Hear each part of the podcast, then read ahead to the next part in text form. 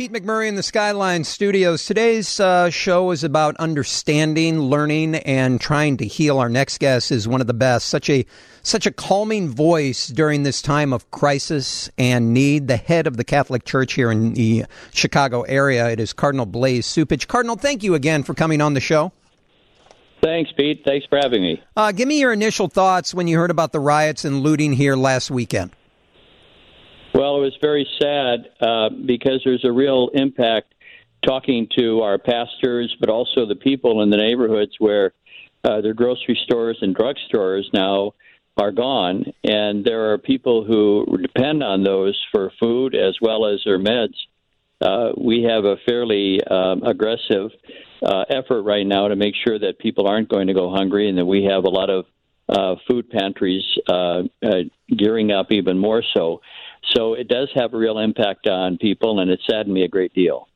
Um, what does the mayor say to you? Does she call you up on Sunday night, Monday morning, and say, Cardinal, we need you at the press conference. We need that calming voice. We need to hear from you. How does that work? Well, well, I'm in. I'm in. Uh, I'm in. Uh, I'm available to both, uh, you know, the governor and the mayor as they wish, and we do have conversations about things. I was with the the governor this past Wednesday, and it was quite striking that one of the speakers was a young black man who, in fact, had the same message about uh, people he knew in his neighborhood who no longer could uh, could shop or also get their meds. Uh, so they they do call me. We we talk, uh, and I I tell them I can be available uh, however they wish, and that doesn't mean that we don't take initiatives. But I also want to cooperate with the elected officials. Of course, yes. Um, you grew up in Nebraska. And in 1968, you were 19 years old. What was it like for you growing up during that time, during the civil rights movement? Well, you know, in many ways, as I said uh, the other day on another program, I've been here before. Um, in the 60s and 70s, when a lot of the uh, turmoil was going on, uh, we had, of course, uh, not only the assassination in 63 of President uh, Kennedy, but in 68, Martin Luther King and uh, Bobby Kennedy, uh, the death of Malcolm X as well there was a lot of turmoil and uprising uh, that uh, I thought maybe we had healed the nation to some extent to move forward. Uh, but I think that it's clear we have a lot of work to do. Well, people want change, they want justice. Where do we start? Where do we go from here? Well, I think that we have to make sure that we we we understand what's happening here. Um, this is not just a matter of politics. It's not just a matter of uh, social work. We're talking, I think, we have to talk in terms of family. Uh, we all know that the human family is suffering right now from the coronavirus to the um, inequity in, in, that people feel in their lives uh, because of race and the prejudice that's there. But we can deal with this. There's a dysfunction in the family that we can deal with. And so we shouldn't give up hope. Uh, we all have to pull our weight and be in this together. And I, I think that there is a pathway forward for us to do it. We know how to fix things in this country, mm-hmm. and we know what the difference is between a healthy family and a dysfunctional one. Um, dysfunctional family leaves people out, plays favorites, uh, has an inequity in the use of its resources. Uh, we don't need to have that kind of family in this country. Uh, we can do better, and I, I think that that's where we have to have the conversation. We're all brothers and sisters together. Cardinal, does it start with the open dialogue? Is that where you're saying we need to talk first and figure out some common ground to move forward? Well, I think yeah, we can talk, but I think we take some action. For instance, I, I, I, I have seen and been encouraged by the protest uh, being comprised not just of people of a certain age, uh, although many of them are young, uh, but also uh, interracial. Uh, there are many white faces out there who are who are part of these demonstrations, peaceful ones, calling for change. So I think that's important.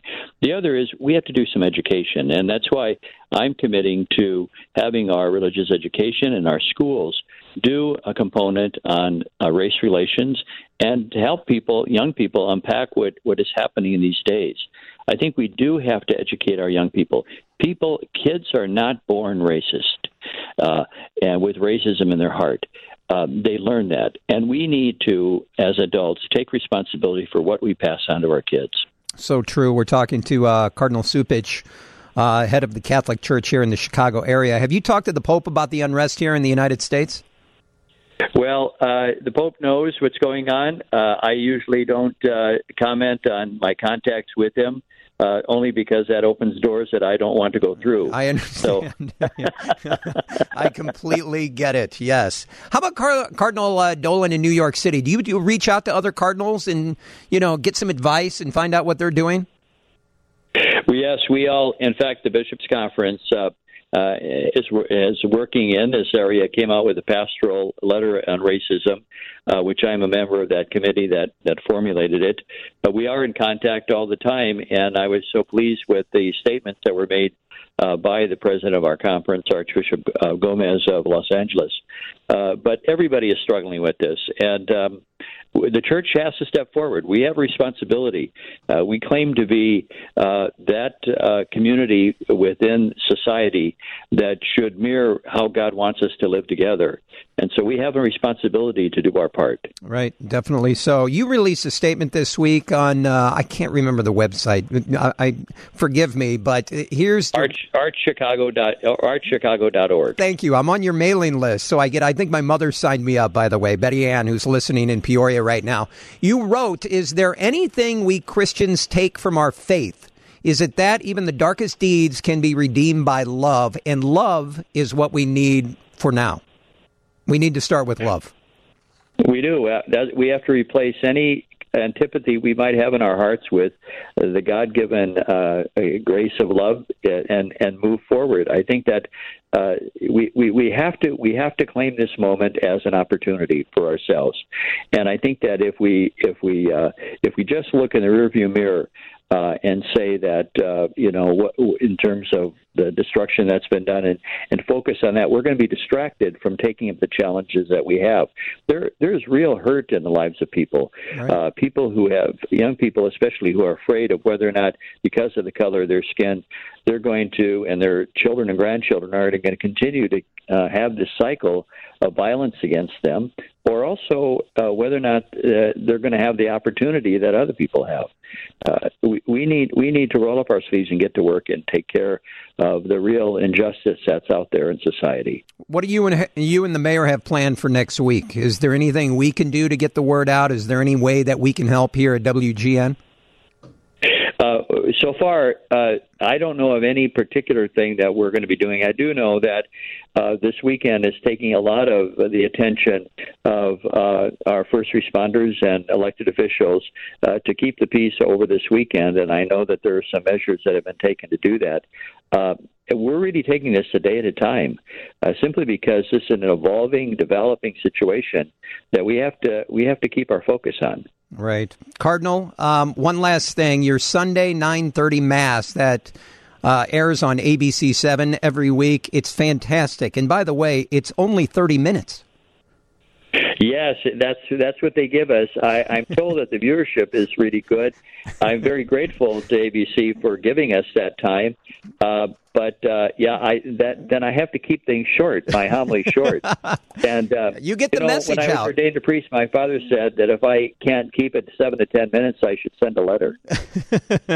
Cardinal, you're the best. Thank you so much for uh, coming on. And uh, we had the president of the NAACP, Derek Johnson. He wants you to pray for him, and of course, I'd like you to do that for me too. Well, uh, you count on it. Uh, we all need to pray for each other and pray for our city. And uh, a shout out to your mom. All right. Thank you, Cardinal. We'll talk again soon. Bye bye. That is uh, Cardinal Blase Cupich, always a very calming voice.